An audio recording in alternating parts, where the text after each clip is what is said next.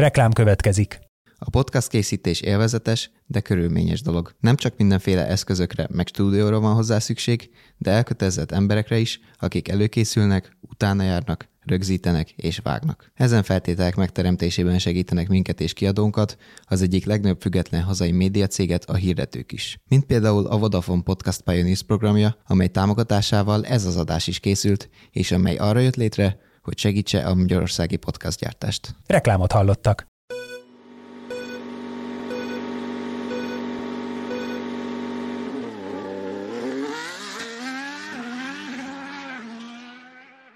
Sziasztok! Üdvözlünk benneteket a Vezes Csapatrádió 2023-as szezonjának második adásában a Vakrenyi nagydíj után.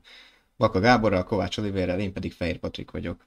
Ha hallatok bennünket, jelezzetek vissza, ha nem, akkor is elvileg most már jó a technikánk, szóval ha majd Olivér és Gábor is megszólal, akkor biztosan ellenőrizni tudjuk a, a működő, illetve nem működő technikai paramétereket. Hát sziasztok! Hát akkor én... üdvözlök én is mindenki. Múlt héten kimaradtam sajnos kis technikai vaki miatt, de most itt vagyok, remélem együtt beszéljük át végig a ezért most a következő 40 percben csak Gábor fog beszélni, mi Patrika ketten szépen hátradőlünk, és akkor befótolatja az elmaradását. Igen, Na, igen.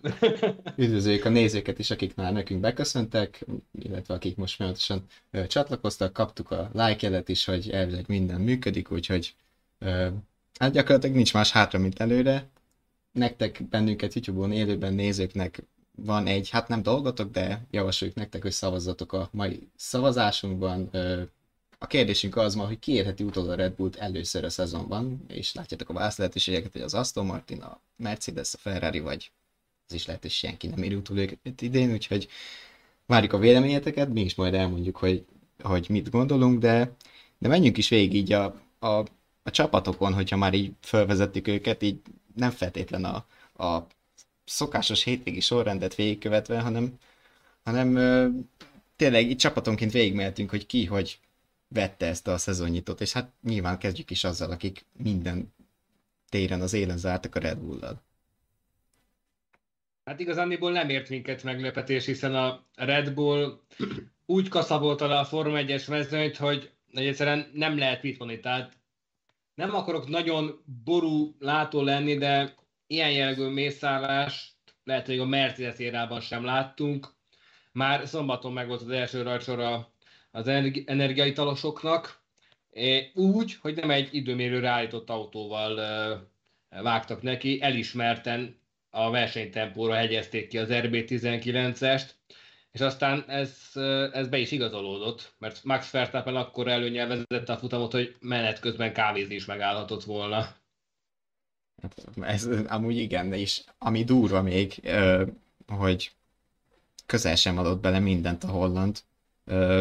Gyakorlatilag a futam utolsó negyedét azt egy erősen, hát kvázi csika tempóba tette meg a csapat utasítására, mert hogy lett volna egy 8 tized még legalább benne, vagy egy másodperc is, amit körönként adhatott volna a többieknek, és hát így is majdnem meg volt ez a különbség, hogyha megnézzük. Ebbe, és ebben az a szép, hogy még így sem csökkent az előny alapvetően. Tehát még így, így, így is még inkább szétnyílt az olló, a futam első felében pedig még akkor is ilyen 1.37-es, 1.38 elejéket autózott, amikor a többiek már javában szenvedtek a gumikkal, és volt nem egy olyan kör, amikor körönként egy másodpercet adott mindenki másnak. Tehát egyszerűen demoralizáló volt, hogy mekkora mekkora fölényel abszolválta ezt a 57 körös vágtát Verstappen, még a sporolással együtt is a futam második felében.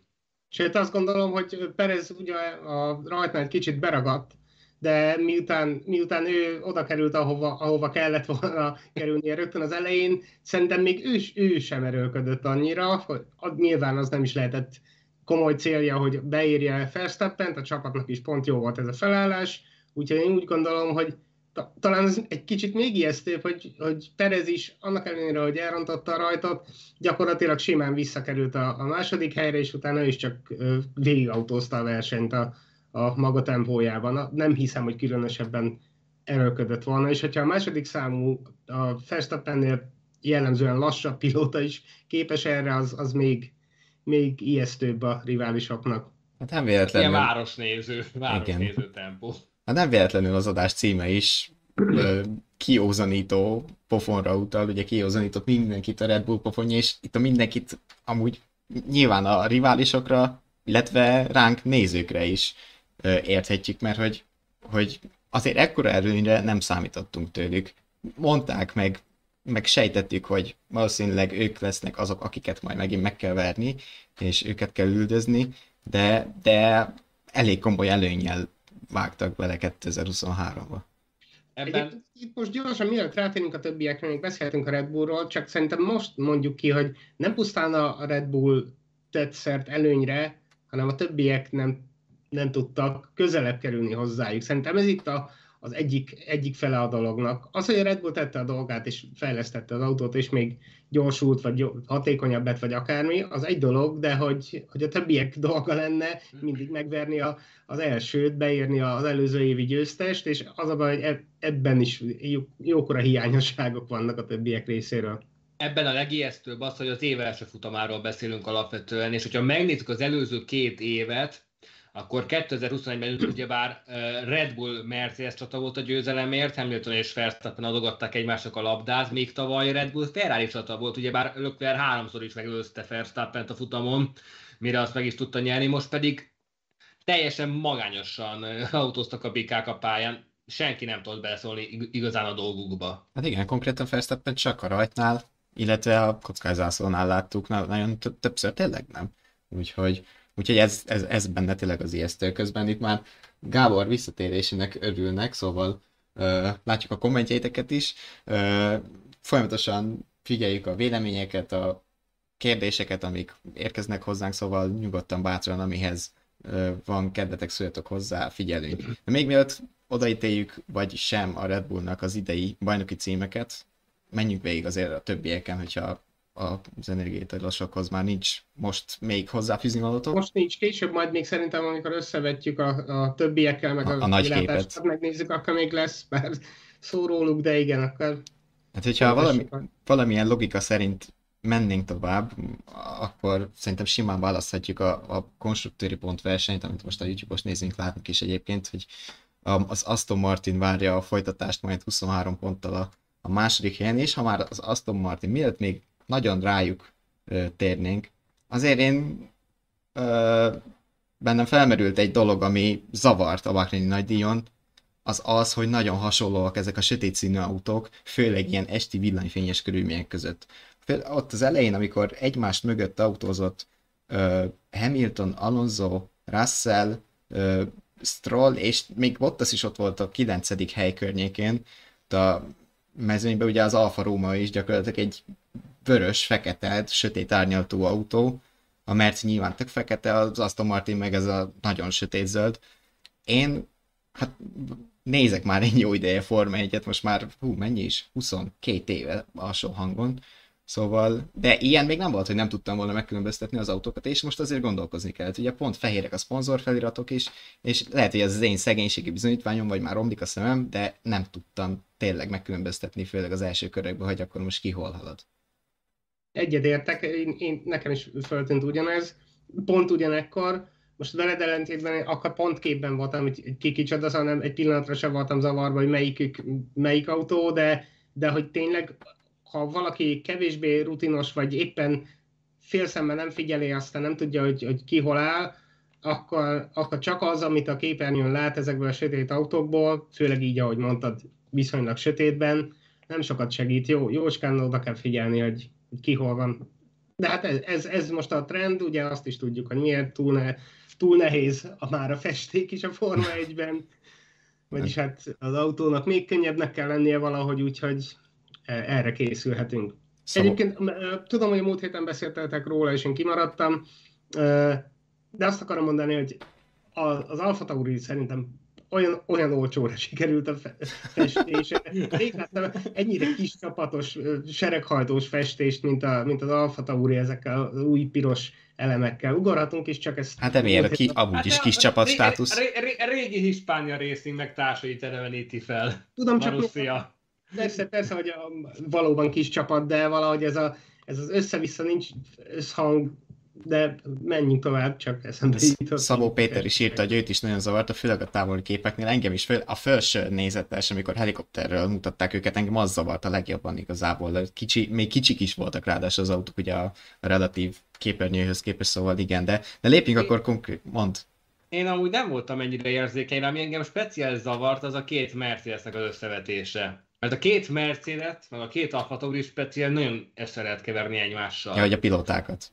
Hát igen, hát ugyebár most George Russellnek van zöld sisakja, ami eddig egy egyáltalán nem megszokott választás volt a, az ifjabbik brittől, míg Lewis Hamilton-tól már láttunk zöld sisakot nem egyszer. Tehát én a hétvége során kétszer-háromszor biztos, hogy le le Hamiltonoztam Russell, holott Russell volt. Na jó, akkor összejöttek itt a, a vakok és akik... Ugye, jó pár évvel ezelőtt is, amikor még Rosberg és Hamilton összekerült, mindkettőjüknek citromsárga sisakja, árnyalatnyira eltérő citromsárga sisakja volt, annak is nagyon örültem. 13, rögtön az első Igen, 13 volt. Igen. Igen, akkor mindkettőjüknek nagyon szép citromsárga sisakja volt, és 14-re Hamilton fehérre, Rosberg meg feketére váltott. Na jó, akkor összejöttek itt a vakok megbeszélni a, a Form 1 ügyesből dolgok, semmit nem látnak a közvetítésből, de azért felfogjuk a dolgokat szerencsére, szóval maradjunk. Nem, majd, majd há, há, hát, hát egy optikus szponzorál majd minket. maradjunk az Aston Martinnál, és, és hát emeljünk a lapot előtte, mert azért mi múltkori adásból Olivére elmondtuk, hogy azért eh, túlzónak tartottuk, ugye ebben vontunk téged is, Gábor, így az előzetes vélemény alkotási fázist ismertetve, hogy, hogy túlzónak tartottuk azt, hogy konkrétan a harmadik, negyedik helyre tették a szakértők a, a mezőnyön belüli pozíciójukat, és amúgy még lehet, hogy kicsit jobbak is. Úgyhogy a kalapot megemeljük. Az, azt, azt lehet, mondjuk azért azzal együtt, hogy, hogy most ilyen jól szerepeltek, és mindjárt belemehetünk a, a külön ö, eredményekbe is, meg hogy ki, ki mikor, hogy teljesített, ö, azért annyit ismerünk el, vagy hát annyit ők maguk is elismernek, még Alonso is a, a szép hétvége után, hogy ez most egy pálya volt, itt jól mentek, aztán ki tudja, szóval de mindegy, először nézzük tényleg, hogy egy ki mit csinált, aztán a végén összegezzünk. Hát maradjunk Alonso-nál, hogyha már mondtad, azért ő szerintem már az elmúlt két évben is bizonyította, hogy amióta ugye visszatért az Alpinhoz, hogy tud vezetni, és még mindig jól vezet, csak hát eddig nem volt a feneke alatt egy olyan autó, amivel úgy igazán meg is mutathatta volna. Most viszont úgy tűnik, hogy itt van egy jobb lehetőség előtte is, és ezen a hétvégen abszolút élt vele. Kell ja, hát a, az a Martin egyszer, egyszerre gyors, és, és nagyon stabil. És még a gumikat is elég, elég jól kezeli, úgyhogy tényleg ez, ez az ideális kombináció a Forma 1-ben. 15 év után talán az első csapatváltás, ami Alonso szempontjából nem, nem, nem sül el rosszul. Szerintem Igen. már ő sem, ő sem gondolta az, hogy ez a pillanat ö, ö, még elérkezhet, úgy tűnik, hogy jobban járt, mint hogy az Alpinnál maradt volna.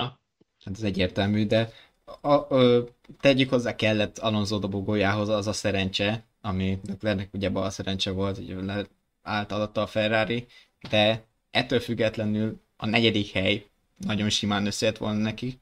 Ö, és hát ami még szintén az Aston Martin ö, pozitívumát támasztja alá, az Lance Stroll, és az ő hétvégi produkciója.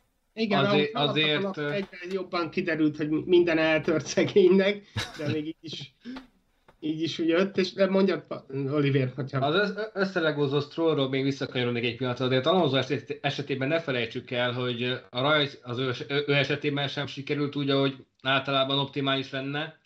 Másrészt majdnem véget ért az ő futama a négyes kanyar után, épp az összelegózott Strollnak köszönhetően. Nem biztos, hogy ennyire jó lett volna a csapaton belüli hangulat, hogyha abból annak komolyabb következménye lesz, vagy lett volna.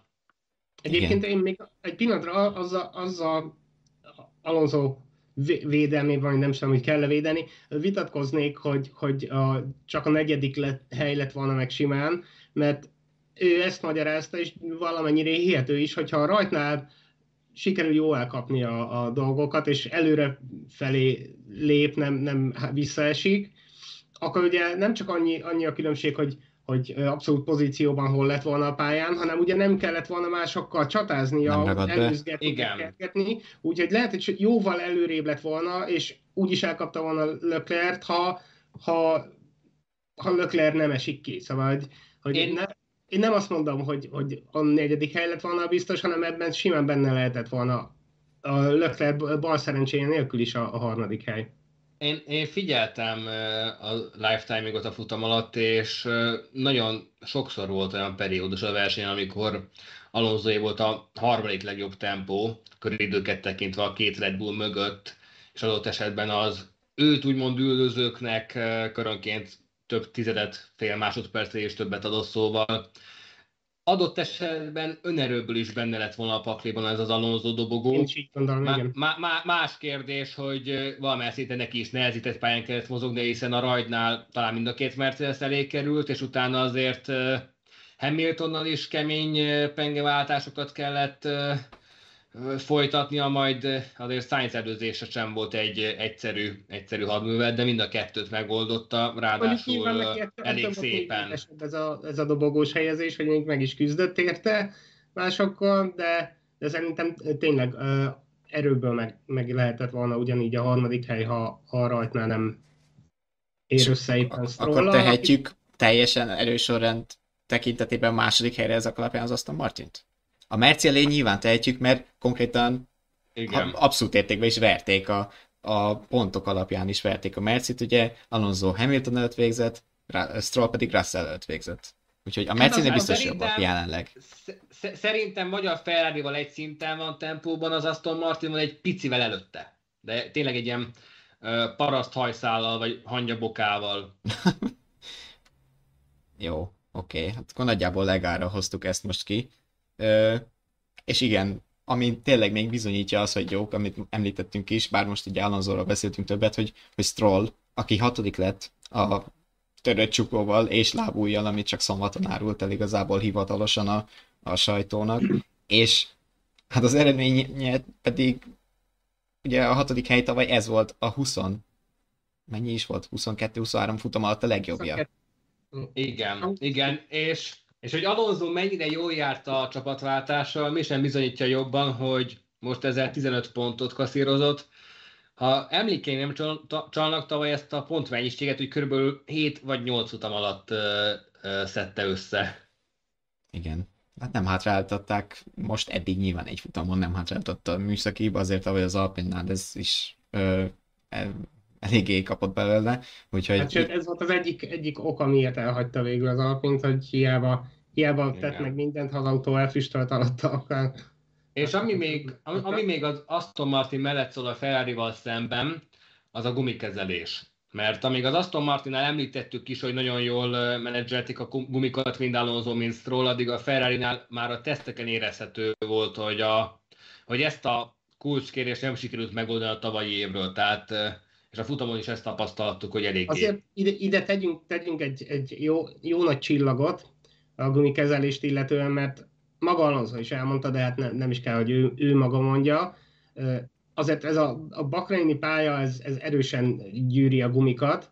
Na most, hogyha el, eljutnak máshova, akár már a következő két fordulóban, és ez, ahogy mondtam, ezt maga Alonso is mondta ma, vagy tegnap, hogy, hogy ezért teljesen más körülmények lesznek Csidában is, meg, meg a Melbourneben is. Más aszfalt, ugye a, és aztán a jövőben aztán végképp másféle vonalvezetésű pálya, szóval benne van az is, hogy ennyiből ne, nem érdemes a általános gumikezelésre ö, ö, vonatkozó következtetéseket levonni, főleg úgy, hogy a maga tesztelés is itt van, szóval az, hogy mit láttunk a tesztelésen, meg mit láttunk a futamon, az azért nagyon közeli dolog. Hogyha mondjuk Barcelonában teszteltek volna, és, és itt, itt is ugyanaz lenne a gumikkal, akkor, akkor az többet jelentene, mint az, hogy ugyanaz a pályán alig egy héttel később ugyanúgy viselkedik az autó. Nyilván persze arra van a tesztelés, hogy mindenki kipróbálja, meg aztán finom hangolja, vagy, vagy rájöjjön, hogy hogy lehet jobbá tenni, ez, ez mégiscsak ugyanazok a körülmények, ami a teszten is volt.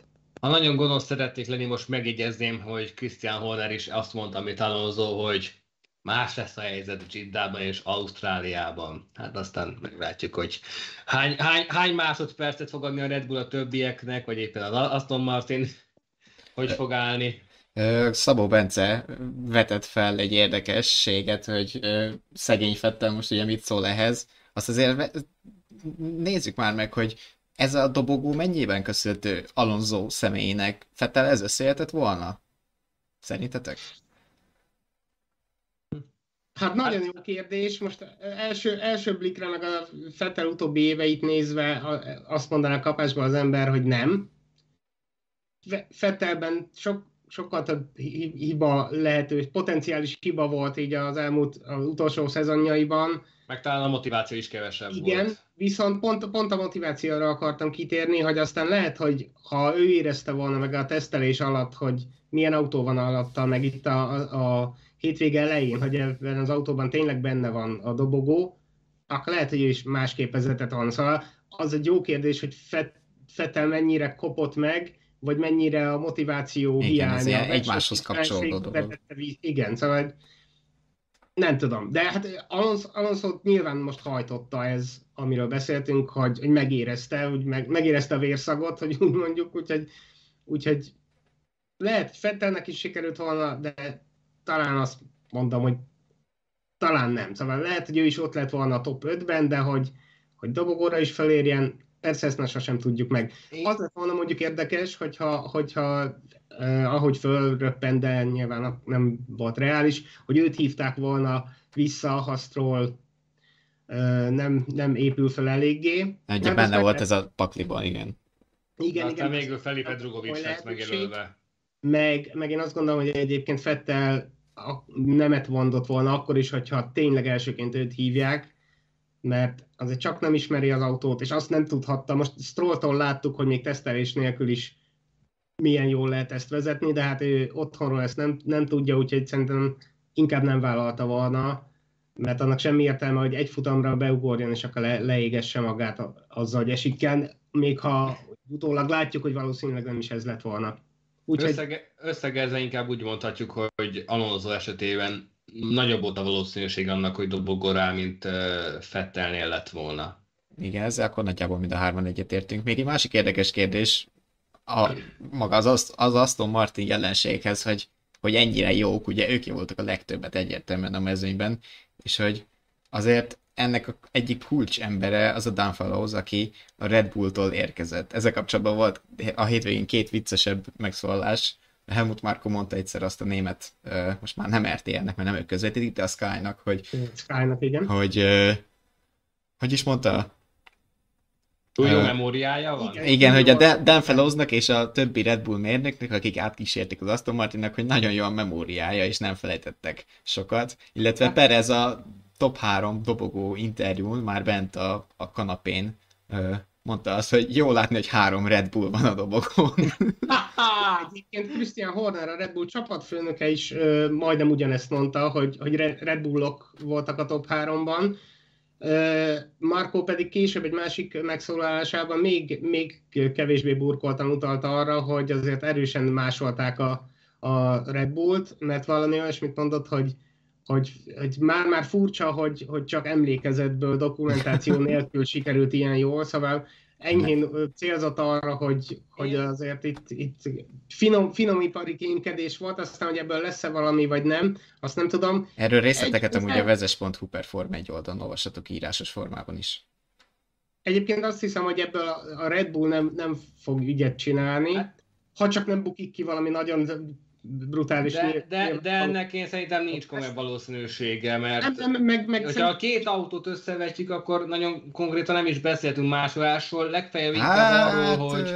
Azért a Dancsigait most például felhívta rá a figyelmet, hogy az oldaldoboz... Nem, nem, beszél, ne, nem beszéltünk Igen. konkrétan másolásról, inkább arról van szó, hogy átment egy tucat mérnök, akik hosszú éveken át dolgoztak egy adott csapatban, egy adott filozófia mentén, és pontosan tudták, hogy az adott filozófia eredmény kompatibilis. Tehát... Na jó, de azért azt sem feledjük, hogy tavaly látványosan átálltak a Red Bull féle oldaldobozra, amit az előbb itt el is hangzott. Szóval... Hát, nyilván, de hogyha meg nem, megnézed a, a Red Bull és az Aston oldaldobozát, azért van különbség. Tehát persze, persze. E- jó, ezt tanulmányozom már kb. 10 perce, és, Jó, de a Oliver az, az, egy... az Astonnak az oldaldobozában már alapvetően van, van egy mélyedés, tehát ebből a szempontból inkább egy picit a Mercedes-ére hasonlít, és uh, annak adtak egy ilyen, uh, Jó, egy ilyen egy ilyen... tegyük hozzá, kevésbé, mi sem vagyunk ugye Forma 1-es mérnökök, csak a még kevésbé járatos nézőknek, hallgatóknak, hogy, hogy azért a másolás a Forma 1 nem is úgy van, hogy meg, megláttam, egy az egyben megcsináljuk mi is, és rárakjuk az autóra, aztán működni fog. Sőt, valószínű, hogy nagyon nem fog működni, hanem mindegyik autónak van egy alapfilozófiája, amihez hozzá kell szépen kalapálni ezeket a részeket, amiket máshonnan ellestek. Mondjuk kis ellenpélda egyébként a, ugyanennek a csapatnak egy korábbi változata, amikor még Racing Pointként tényleg majdnem egy az egyben, egy, mert előző évi Mercivel álltak elő, de azért alapvetően szóval nem, nem úgy megy, hogy na, lefotóztuk, meg, meg beszkenneltük, aztán most már pont ugyanúgy fog működni. Szóval ennyiben valóban nem egy az egyben másolat, de de igen, a szóval kiindulási szóval alap az ugyanaz, és a filozófia, ami mentén elindultak. Most tényleg nem, nem a az almát a körtéhez hasonlítjuk ebbe az esetben, hanem két almát, csak nyilván más ö, nemesítés, ha, ha így akarok fogalmazni, nem vagyok biológus, és meg gyümölcstermesztő, de hogy... Golden és hogy, hogy mekkorát változtattak az autón, ugye arról beszéltek, hogy valami 95%-át újra kellett építeni, vagy át kellett dolgozni az autónak, ami nyilván tényleg azt, azt sejteti, hogy, hogy azért másik irányba indultak el, a másik irány meg ugye szemmel láthatóan a Red Bull iránya. És ha visszagondoltak... De, szóval még csak azt akartam, az előbb nem tudtam befejezni, hogy szerintem már csak azért sem csinálna ebből ö, ö, ügyet a Red Bull, mert nekik nagyon is jó ez, hogy, hogy van mögöttük egy ilyen, most csak a vicc kedvéért nevezzük zöld Red Bullnak, amelyik aztán a, a, a riválisokat tudja zavarni, vagy hátráltatni. Aztán még, még igazából meg tudják nyerni a bajnokságot. Igen, és ha visszagondoltak, annak idején azért fájt is a Red Bullnak, hogy el kellett engedni a downfallows ott uh, volt pereskedés is konkrétan abból, hogy egyben munkába állhat-e, miután távozott a Milton Keynesből és átment Silverstone-ba, vagy ki kell ülni a, a horgászati szabadságot, így fogalmazva, ugye van egy kötelező pihenőidő, amit le kell tölteniük mielőtt, pont emiatt, hogy ne vihessék át a, a tudást az ellenfélhez, és hát ö, végül valamilyen módon megegyeztek, és azt hiszem annak az lett a vége, hogy átmehet hamarabb, és azért is ö, tudott már belevágni a munkába, és azért is látjuk, szerintem ez kijelentető, hogy az ő kezemunkája nagyon is kellett ahhoz, hogy, hogy ott tartson az Aston Martin, ahol.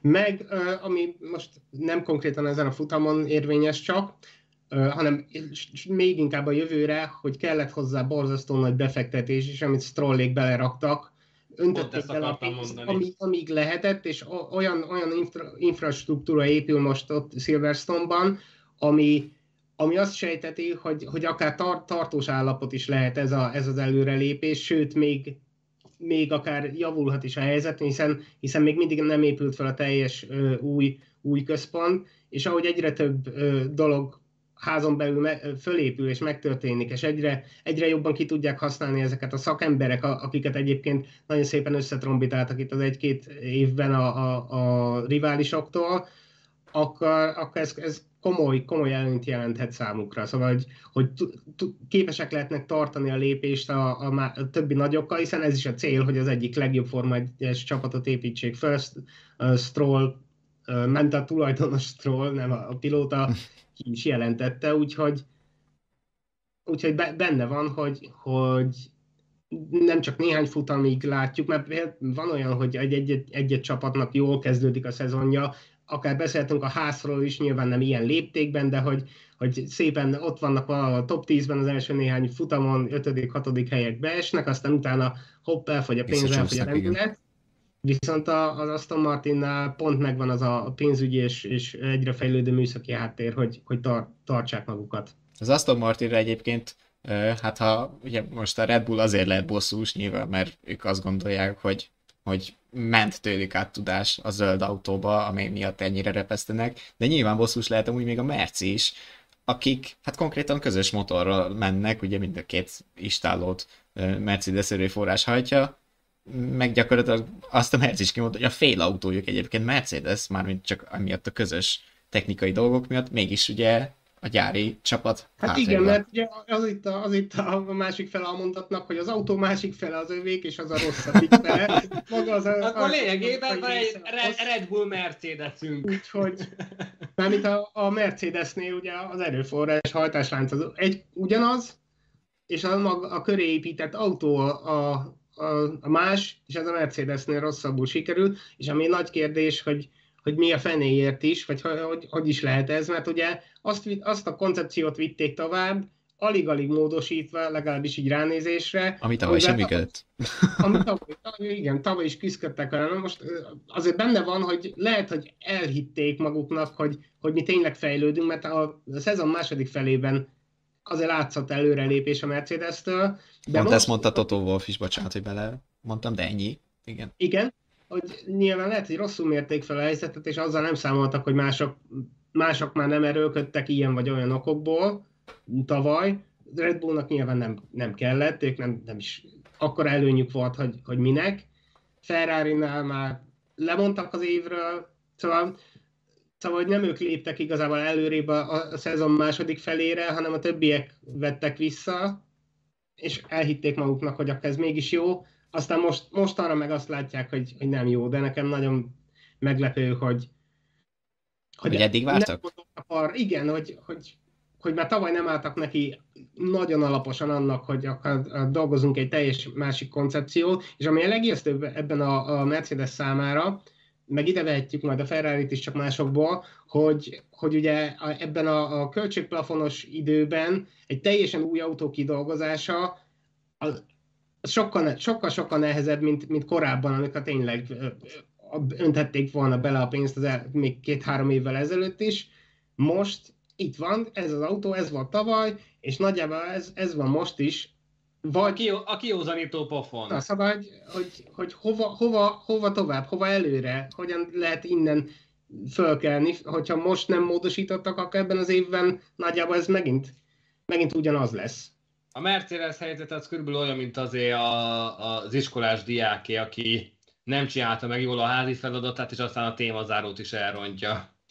De itt, itt most egyébként a Mercinek nagyon hamar döntésre kell jutnia, és ezt hangsúlyozta egyébként a csapatfőnök is, Toto Wolf.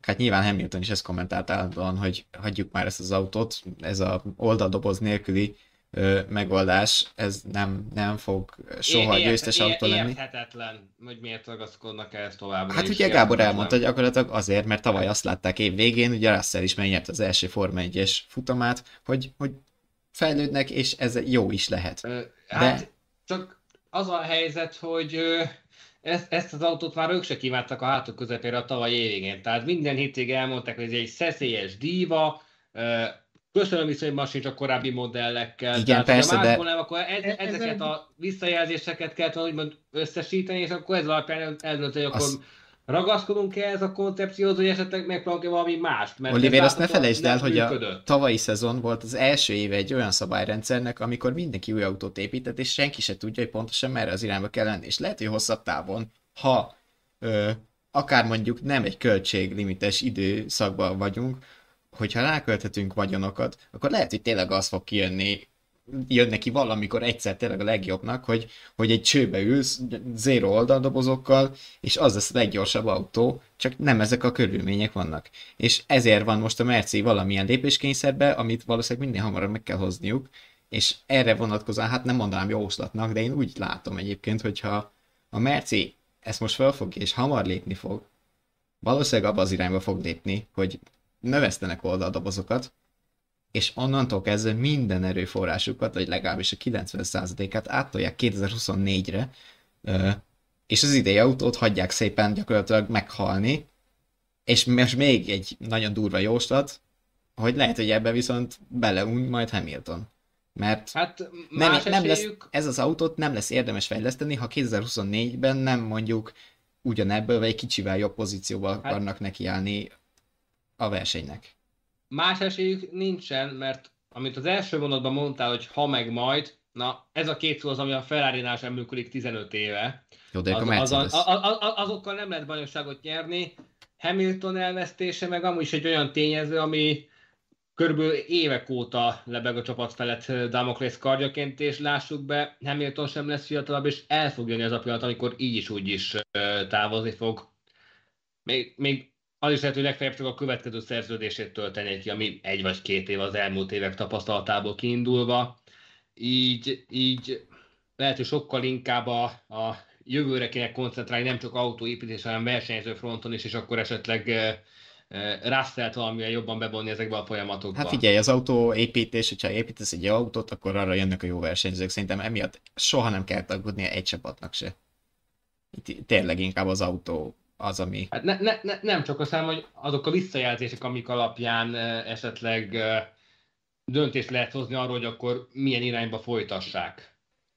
Hát mindenféleképpen előre, és, és ne ö, torpanjanak, vagy, vagy álljanak meg. Ugye a Mercedes ezzel most egyértelműen visszalépett, ahogy láttuk. Igaz, hogy a konstrukciói bajnokságban most a harmadik, de ez kellett az is, hogy a, a Ferrari egyik autója ne fejezze be a futamot. Nem tudom, a ez Gábor, neked van-e még hozzáfűzni valót? Nem, nagyjából egyetértettem azzal, amit, amit mondtál az előbb róla, hogy igen, ez az év leírós, mert nem, nem hiszem, hogy lehet, hogy majd esetenként egy-két dobogó becsúszik, vagy valami, de nehéz elképzelni, hogy ezzel az autóval bármi olyat találnának, amivel vissza tudnának ugrani a valódi élmezőnybe, úgyhogy mondjuk a Red Bull ellen küzdjenek, és akkor át is térhetünk a Még egy mondat, egy mondat, ja, ha a Merci és az Aston, hogyha még egyszer összehasonlítjuk, viszont ez nálam azt uh, predestinálja, hogy az Aston a Merci előtt lesz, és marad egész évben, már csak azért is, mert egy jó autóba többet érdemes fektetni, fejleszteni az Aston Martinnál, mint a rosszba, és valószínűleg lecserélendőbe a Mercinél.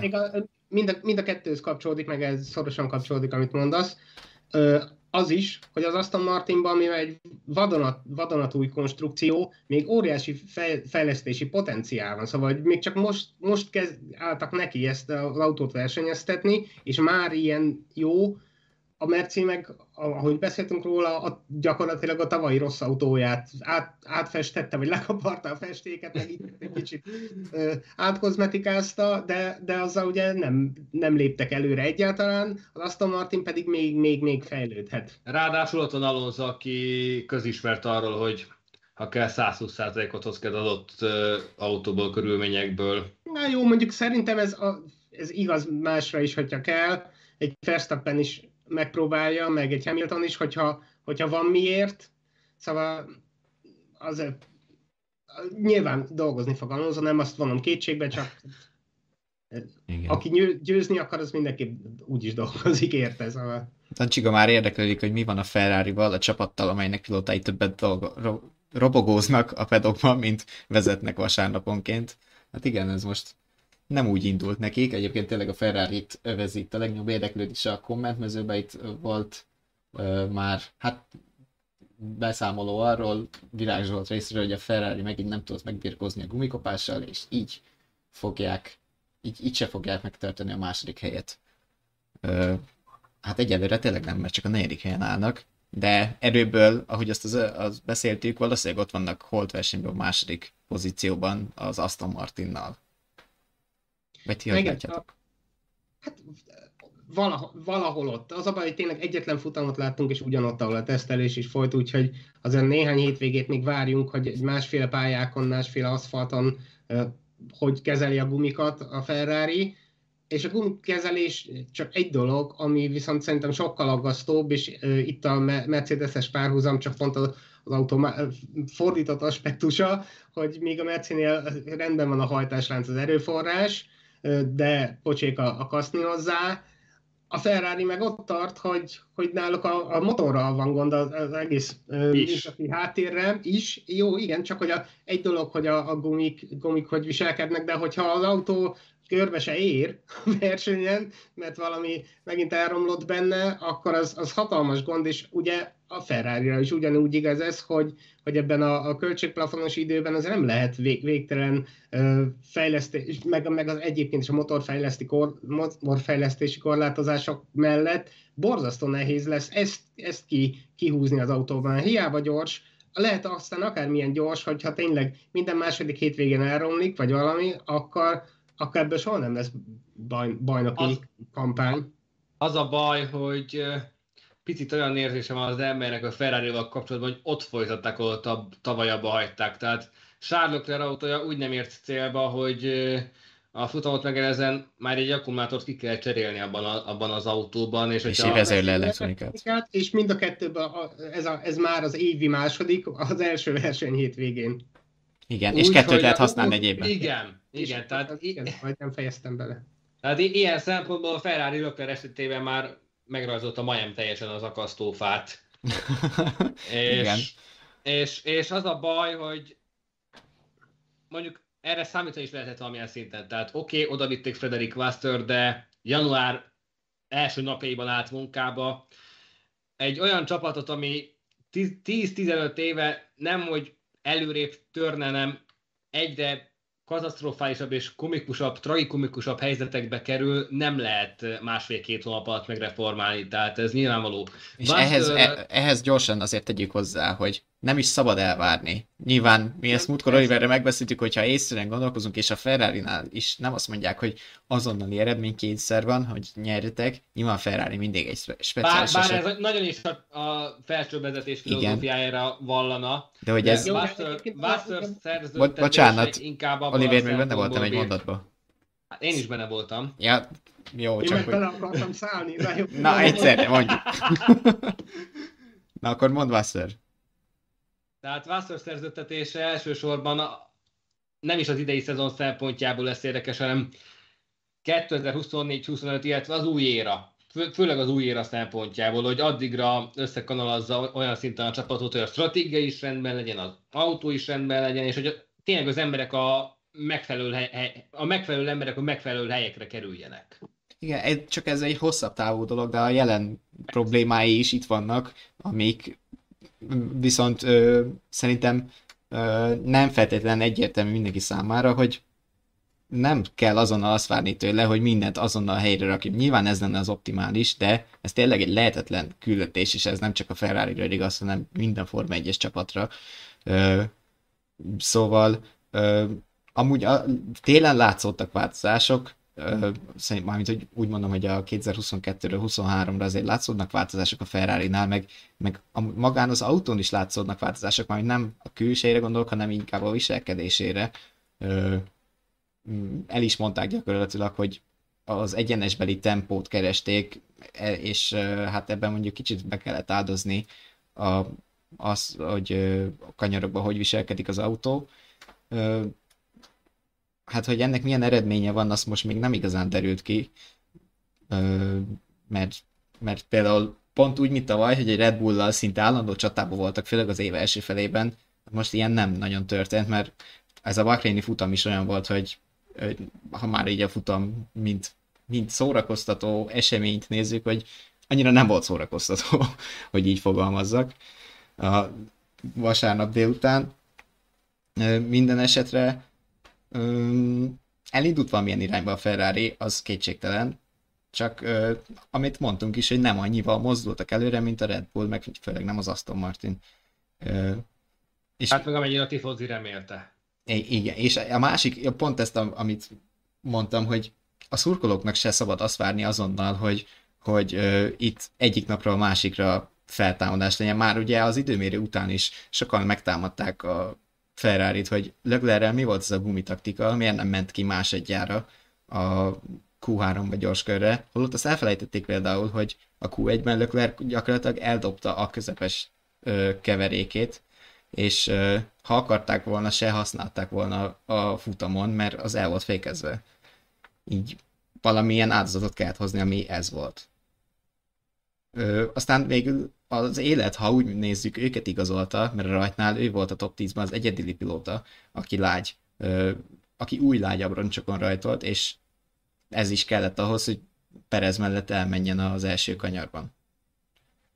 Igen, én utólag veletek majd az előtt beszéltük a adás előtt, hogy szerintem is ez, ezért kár, kár volt, a, kár lenne a Ferrari hibáztatni, próbálkoztak valamivel, aztán mondom, körbe se ért az autó, úgyhogy tulajdonképpen mindegy is van, de szerintem más kumitaktikán még, még ennyire se lett volna jó helyzetben a kiesés előtt, mint amennyire volt, úgyhogy ami szerintem a Fer- Ferrari-nak egy feladata lehet, hogy elkezdjen gondolkozni, hogy ö, mi lesz a jövő, ugyanis hát most ez lehet ilyen vészmadárkodás, de Carlos Sainz nagyon halovány volt a hétvégén, és ami az szintén két erős pilóta kellene ahhoz, hogy a bajnokságban ott legyenek, akár most, akár a következő évre elején, ahogy Oliver mondta. Sainzot én még ne, azért nem temetném, Én sem. Az előző években is voltak ilyen, ilyen gyöngébb hétvégéi, de hát ez, ez szinte minden csapatban igaz, hogy, hogy a második számú, mondjuk így mondjuk Sainz annyira nem tűnt annak szerencsére sokszor, de, de az, az, az benne van. Másrészt meg, ha valahol a ferrari pont benne van, hogy akár Leclerc is lehet, lehetett volna ilyen, ilyen szinten szaktalan hibázó, tőle is láttunk hasonlókat, úgyhogy nem, nem tudom, majd, majd kiderül, de ha tényleg Sainz így folytatja, hogy, hogy a tempó is hiányzik, meg, meg hibázik, meg nem érzi az autót, mert ugye azzal kezdte most a, a szezont, hogy többször is elmondta, hogy egyelőre ő nem, nem érzi ezt a, ezt a Ferrari-t. Ha ráérez, akkor aztán lehet, hogy teljesen más lesz a kép. Egyetlen hétvége volt. Nem mondom, hogy, hogy jó dolog, de, de benne van.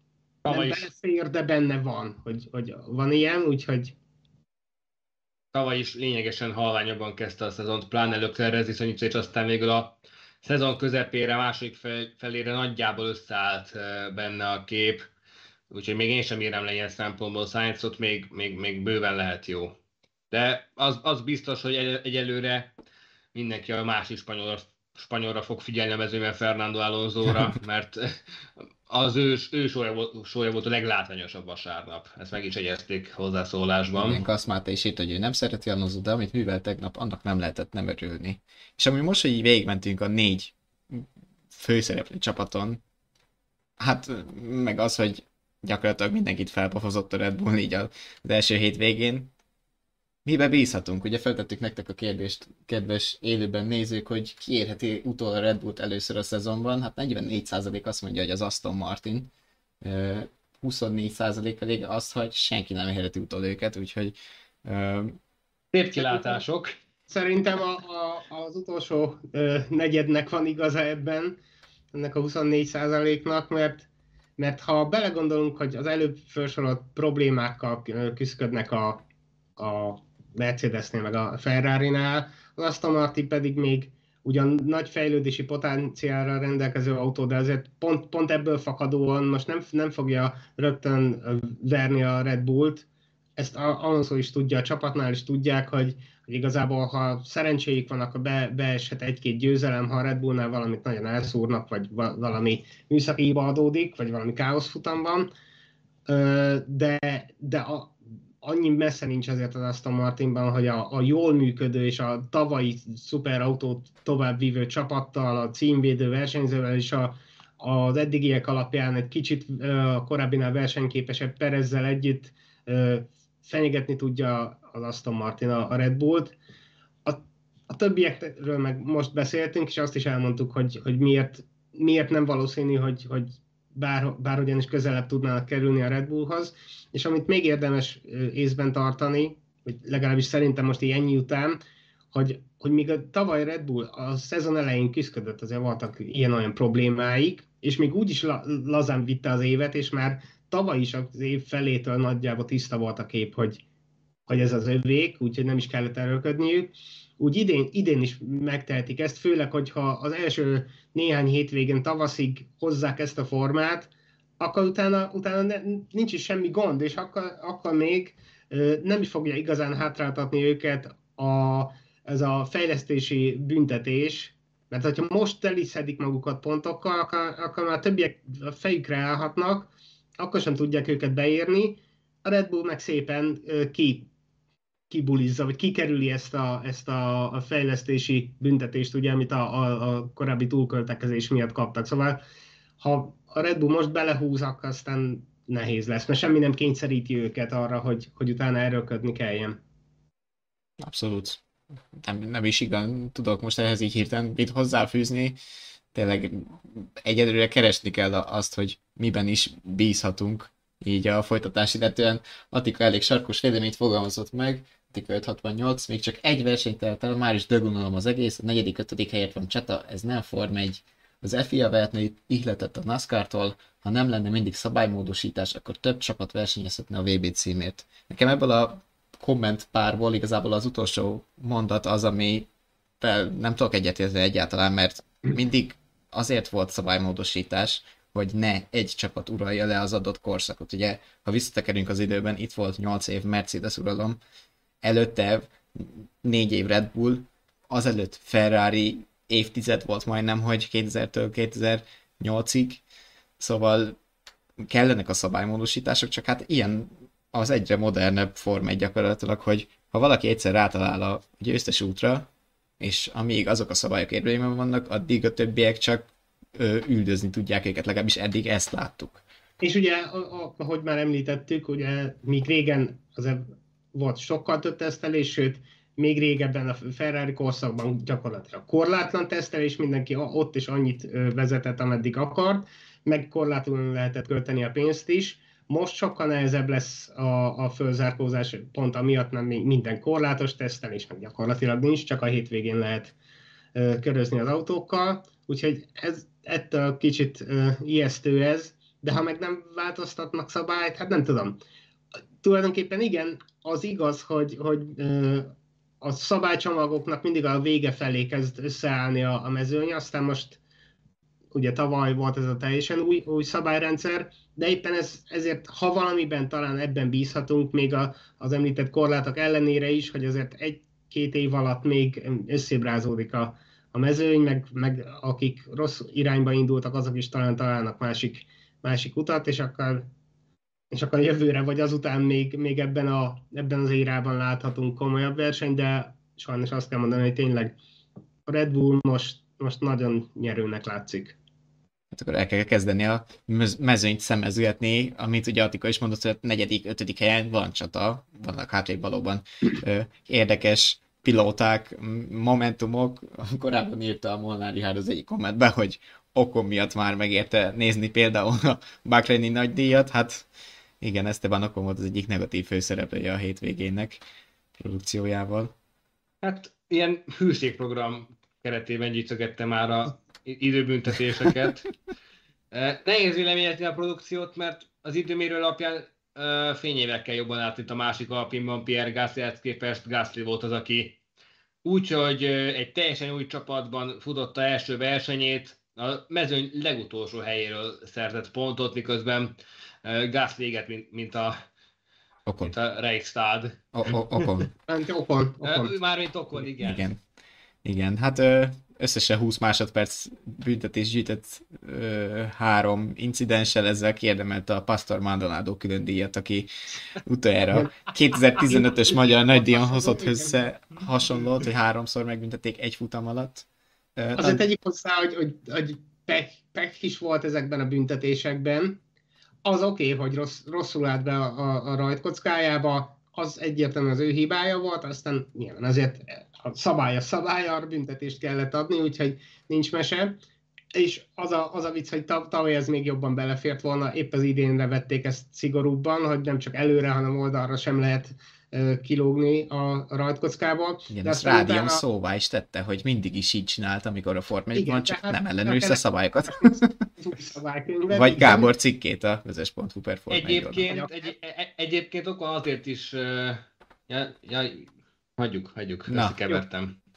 Csak azt akartam még mondani, hogy, hogy azért elég sok pek is volt ebben, mert ugye bement uh, az első büntetését letölteni, és vártak, vártak, hogy az egyik szerelő valami másodperc tört részével korábban ért az autóhoz, mint, az, mint ahogy letelt volna a büntetés 5 másodperce. Szóval ez, ez tényleg oké, okay, hibáztak, meg ezért jár egy újabb büntetés, de de tényleg másodperc tört része volt. A box utcai gyorshajtás meg megint csak egy, egy tized kilométer per órával lépte túl a limitet, ami, ami semmi. Lehet, hogy egyszerűen rosszul volt beállítva maga a, a limiter nála az autóban, vagy, vagy tényleg egy pillantással később nyomott rá jobban a fékre, és nyomta meg a gombot, szóval nagyon-nagyon hajszálon múlottak, de hát a Forma 1-ben nagyon sok minden hajszálon múlik, úgyhogy ilyenekre kell figyelni, mert ha, hogyha mint itt egy hajszál, ott egy mellényúlás, akkor gyorsan összejön az, amit most Igen. összehozott okon. Szóval Bence meg is jegyezte, amit Oliver is, hogy Gasly teljesítmény nagyon jó volt, és Dancsika pedig azt, hogy Sargent viszont nagyon pozitívat alkotott, és ezzel azt hiszem mindannyian egyetérthetünk, ugye az első versenyén részvevő amerikai pilóta Williamsnél, hát én nagyon meglepődtem, amikor az időmérő nő volt a legjobb újonc. Ugye még Oscar Piastri is a, egyszer már beugró, de hát gyakorlatilag újoncnak számító Nick de Vries volt ezen a téren az ellenfel az Alfa Tauriban, és, és ahogy pont egy williams pont a leginkább alul értékelt pilóta volt a, a leggyorsabb, és aztán a futamon is egyébként ez, ez majdnem, majdnem Q2-es szerepléssel ráadásul. Hát igen, a nulla ezredes hát, különbség. Igen. igen, le a kalapa. Egyébként csak úgy eszembe jutott, hogy Ugye vannak itt olyanok, akik a Forma 1-be bajnoki múltal kerülnek be, Forma 2, Forma 3, stb.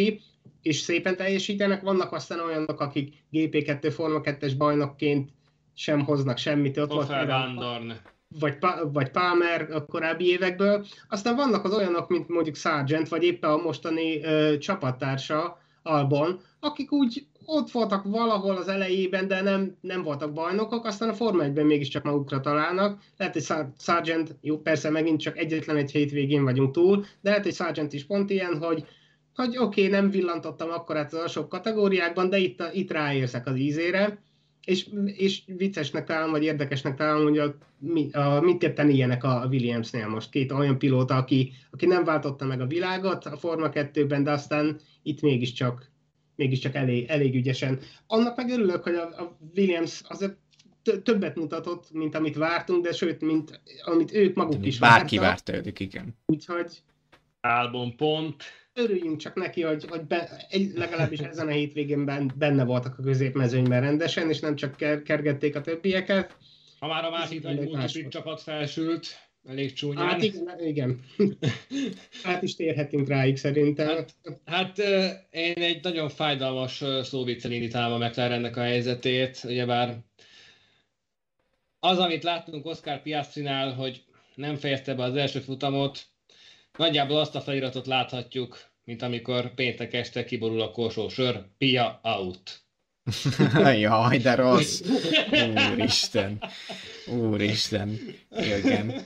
Hát igen, de Oscar Piastrihoz egyébként ö, hozzátenném azt is, hogy engem nem, nyilván rohadt keveset láttunk be egész hétvégén, de engem volt egy, egy jelenet, ami kicsit megrémisztett vele kapcsolatban, amikor a második szabad edzésen ö, menőzött Cunodával a célegyenesben, nyitott DRS-sel, dönkedtek 300-zal, és kitéved eléjük a töröcsuklójú Stroll, a boxból bicegve, és olyan füstölőset fékezett a McLarennel, hogy azért ez egy kicsit tényleg ez a meg akarom mutatni magam, hogy nekem nagyobb a tököm, de aztán a célegyes végére nem figyelek a féktávra, és ez egy kicsit ilyen... Hát, szerintem egyébként ez pont jó, hogy most csinálta, legalább az első hétvégén lehet egy észbe is kap, hogy, hogy ez itt most egy másik liga.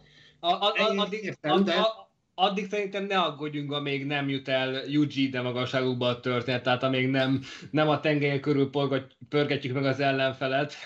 Igen. Uh, de Piasz... egyébként vissza McLarenhez, igen, Piastri nem, nem is mutathatott sokat, szerencsétlennek úgy elromlott a, a kormány, meg az egész elektronika valahol az autóban, hogy, hogy az hát, lehetetlen volt. Frissített a 2004-es, 2004-es McLarennél láttunk ilyet, Kimi Räikkönen autójában is volt kormánycsere annak idején. Igen, frissített a Chrome. Na mindegy, de, de tényleg szóval azzal nem lehetett mit tenni, kicserélték magát a kor, kormányt egy másikra, nem ott volt a gond, hanem valahol szétrázódhatott valami, vagy nem, nem tudjuk, de, de az elektronika adta meg magát, úgyhogy, úgyhogy ennyi volt az első futam. De szegény Norris meg aztán végképp bajban volt, vagy nem is tudom, hogy bajban. Ő, neki meg arról szólt a futam, hogy csak úgy vezetgeti az autót, meg vizsgálgatják, tesztelgetik, mert Hát hatszor járt a boxba. Minden kiállásnál újra kellett tölteni a, a, a hidraulikát, meg ilyesmi nyomást tenni az autóba, szóval bo- borzalmas, borzalmas hétvége ez a McLarennek, és pedig, pedig egy kicsit, mintha fölvillant volna a fény az alagút végén, még a hétvége kezdetén, hogy mégsem annyira rossz, annyira lassú ez a McLaren, mint, mint a tesztelésen láttuk, de hát azért mégsem volt annyira gyors, meg a tetejébe el is romlik rajta minden, akkor, akkor ez nagyon, Hát se, sem, az... a tempó, sem a tempó, sem a megbízhatóság nem, eh, nem volt jelen, tehát ez a hétvége elejé felvinás körülbelül olyan, mint amikor az ember a milliárdok reményében kitölti a lottószelményét, elmegy a lottózóba, feladja, és aztán látja a sorsolásnál, hogy ez bizony nem jött össze. Hát de figyelj, azt az eredményt legalább mutogathatják a 40 szponzornak, meg ne felejtsük el, a kis képernyők nem romlottak el a pilóta fülke Na, mellett. Hát még a szerencse, még a szerencse, más kérdés, hogy a 17. helyen ezek a villogó képernyők viszonylag kevés publicitást kaptak. Igen. Na hát várjuk meg azért, hogy mi, mi lesz, ugye már az autó bemutatójánál utaltak rá, hogy nem igazán elégedettek az autóval, aztán kiderült, hát, hogy hoppá, nem elégedettek. Konkrétan, konkrétan azt mondták, hogy, hogy ha most hoznák a bakui fejlesztéseket, még ak- akkor sem lenne sokkal jobb a helyzet. Hát igen, jó, azért várjuk meg, hát, ha, hát amíg kitalálnak Bakura valamit, meg ugye arra tényleg nagyon készülnek, de, de ilyen hátrányból indítani a szezont, az, so, az sose jó. Azt kell, hogy mondjam, hogy az ő szempontjukból óriási szerencse, hogy az Ausztrál és az, az Azerbajdzsán között, nagy között majdnem egy hónap szünet van. Igen. Kommentek között egyébként felmerült pont, hogy mit érezhet most Piastri, aki az Alpinnak mondott nemet, és átjött a sokkal gyengébb McLarenhez. Erről már múltkor egyébként beszéltünk Olivérrel, viszont ami miatt ezt most behozom, az inkább az az, amit talán olvastam, de lehet, hogy rosszul, viszont nekem ez jött le a kommentekből, hogy, hogy, hogy Piastrinak e, ez gyakorlatilag magának köszönheti, hogy ezt az utat választotta, és nem az Alpin ajánlatát fogadta el. Azért azt ne felejtsük el, hogy erre részben azért hát mondhatni rá is volt kényszerülve, hogyha biztos helyet szeretett volna magának a Form 1 mert az Alpin az egészen addig Alonsoval tervezte a 2023-as szezont, amíg ki nem derült, hogy ő amúgy megy az Aston Martinhoz. Aztán egyszerre bukta az Alpinnak két pilótáját, és így. Igen, hát jó, magának köszönheti, de egyébként ez, ez amellett... Ké, kényszerlépés volt valamilyen szinten. Igen, csak azt akarom mondani, már, már miután megtette a lépést, hogy hogy rendben, rendben, hogy, hogy nem elég versenyképes, de, de ahogy pár évvel ezelőtt Schumacher kapcsán is emlegették, lehet, hogy nem akkora gondám, hogy, hogy így ilyen versenyképtelen autóval kezdi a, a pályafutását, mert most szépen csöndben, a háttérben ki tanulhatja a szakmát. Igen. És, és ha elromlik az autó, elromlik az autó, nem ő a hibás. Ha ezt az autót töri össze, na bum, mi van, amúgy se, amúgy se lett volna. Hát, Russell, Russell esete. Úgyhogy le, lehet, hogy ez ilyen, ilyen áld, kicsit áldás is. Nincs akkor elvárás. Hát, Schumachernél meg pont átok volt, ugye? Mert ő meg hát nem tudott fejlődni. A, a, a név az ott volt, de, Na jó, ebből, de... ebből a szempontból is helytállóbbnak érezném Russell példát, aki a Williamsben kezdte a formányos karrierét, ami lássuk be, hogy akkoriban sem volt egy túlságosan, hát A-ból B-be jutott el az ember a versenypályán, de amúgy komolyabb teljesítménnyel nem rendelkezett. Schumachernél ugye az volt a gond, hogy, hogy nem csak az első évében volt, ilyen setes út, hanem, hanem milliós károkkal törte az autókat később is, amiben aztán az elege lett a csapatnak. De most de gyakorlatilag, ha nem csinál valami újonc, valami brutálisan nagy hülyeséget, akkor az első éve az, az szab, szabad belefér, hogy, hogy esik kell, gyakorlatilag második évet mindenki kap, hogyha nem valami fakezű, már pedig ma már nem kerülnek fakezű versenyzők az f be és, és hogyha így nézzük, akkor, akkor lehet, hogy neki könnyebb ö, most kitanulni magát az F1-es vezetést, sőt, olyan dolgokat is láthat, ami később lehet használni, amikor akár egy jobb autóval kell még többet fejleszteni, vagy hogy hogy kell egy, egy másik későbbi gödör ből kimászni, most olyanokat is megtanulhat ebben a, a, a helyzetben, a, amit, amit mondjuk, hogyha egy Red Bullba ülne, akkor, akkor lehet, hogy soha nem tapasztalna meg. Amúgy, ha már szóba hoztuk Schumachert, a házról is érdemes beszélgetni egy kicsit. Már csak azért is, mert tavaly mindenki elalélt Kevin Magnussen teljesítményétől, hogy egy év kihagyás után visszatért, rögtön nagyon verte Schumert, aki aktívan benne volt a Forma 1-ben, és akkor most 2023 Bahrein, ház Kevin Magnussen a Q1-ben elhullik, mint a szárazfüge, és aztán jön Nico Hülkenberg, aki, aki az elmúlt három évben körülbelül csak mutatóban látott Forma 1 autót, amúgy komolyabb tapasztalattal nem rendelkezett, és egyből Q3-ba jut. Na, ez, ez bontjuk ki valahogy logika értelme, ez mégis hogy lehetséges, és aztán hogy fulladt teljesen kudarcba a házfutama is. Kezdők szerencséje, mondhatnám, hogyha Hülkenberg újonc pilóta lenne, de, hát... De Hülkenbergnek egy, Hülkenbergben egyébként benne van ez, hogy villantott már jó, jó tempókat, amik egy néha-néha visszarángatták gyorsan, hogy üljön be valaki helyére. Másrészt meg, most sajnos nem emlékszem tisztán, de, de úgy, úgy rémlik, hogy, hogy Magnussen valamit hibázott. Jó, nyilván nem kell hibázni, de hogy, hogy az valódi tempója lehetett volna jobb is, hogyha nem hibázik a Q1-ben. Szóval az is lehet, hogy ő is előrébb lett volna az meg, hogy, hogy a futamon hol volt a ház, hát nagyjából ott, ott ahova való. A futam végére egyébként helyet is cserélt a két pilóta, Magnussen lett 13. Hülkenberg pedig a 15. De hát amúgy sokat hozzájuk nem lehet fűzni, tényleg el voltak, mint a befőtt, szóval...